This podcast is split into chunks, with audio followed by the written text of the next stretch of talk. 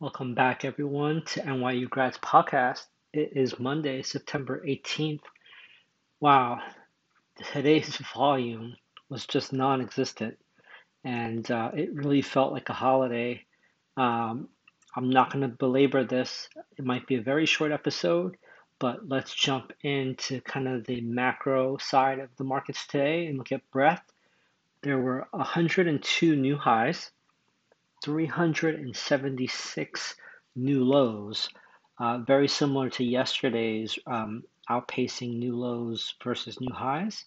And 37% of shares were advancing versus 57% declining today. And 71% of shares are below the 50 day moving average. So we didn't really go anywhere today. Uh, when I take a look at the sectors, it was a mixed bag. Uh, what led to the upside was energy and communication services, and technology came in third. What was last or led to the downside was consumer cyclical, real estate, and healthcare. But take that with a grain of salt.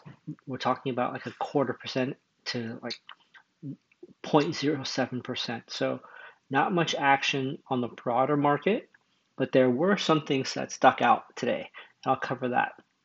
Uh, before I jump into the actual markets, I will be including a video on the show notes of um, one of the last interviews of uh, Kobe Bryant.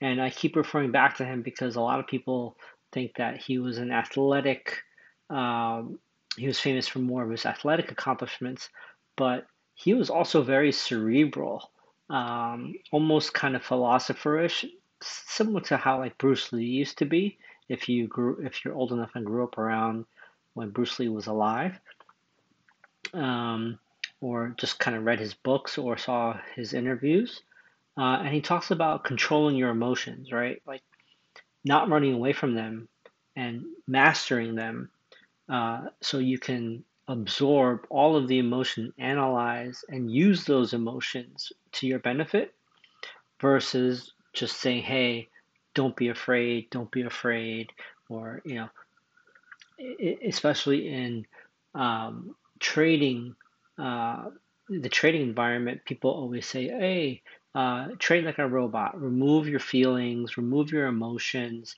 And I always find that hard to do, you know, like unless you have a switch that you can, you know, really flick on and just become a robot, I don't think a lot of us can do that.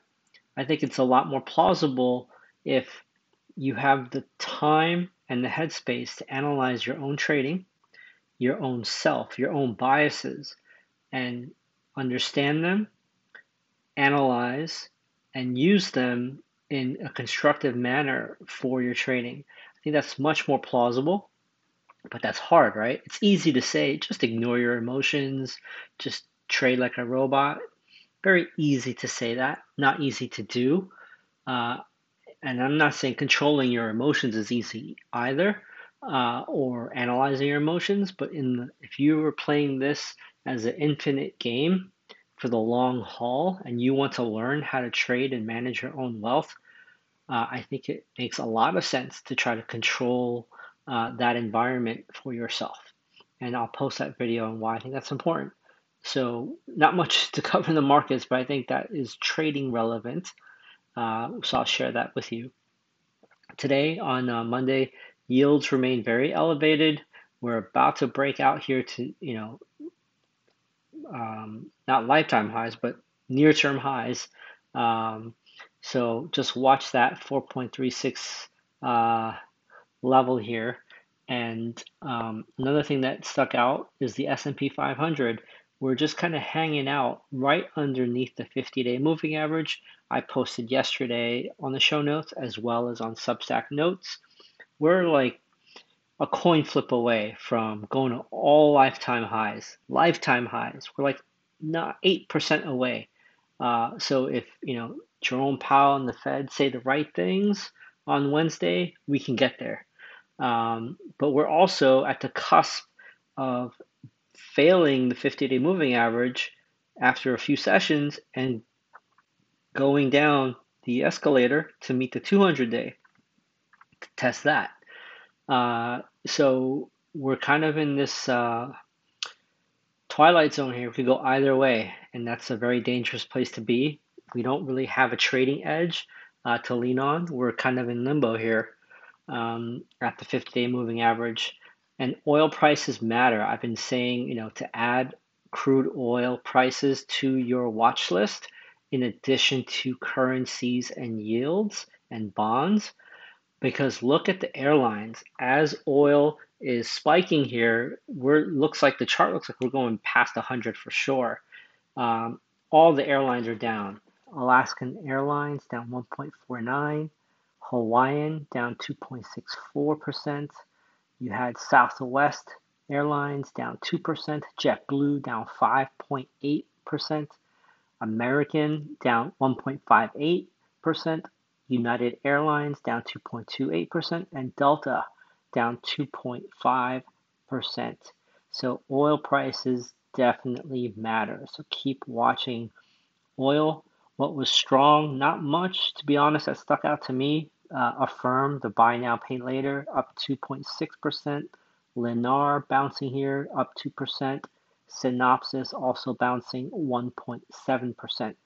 What was weak? Um, there was a lot of weakness actually. Uh, I'm not going to go through all of them, but like Shopify was down 4.6. The recent IPO ARM down four and a half. Lyft down four. Kura Sushi down 3.8%. Tesla down 3.3%. Cava down 3%.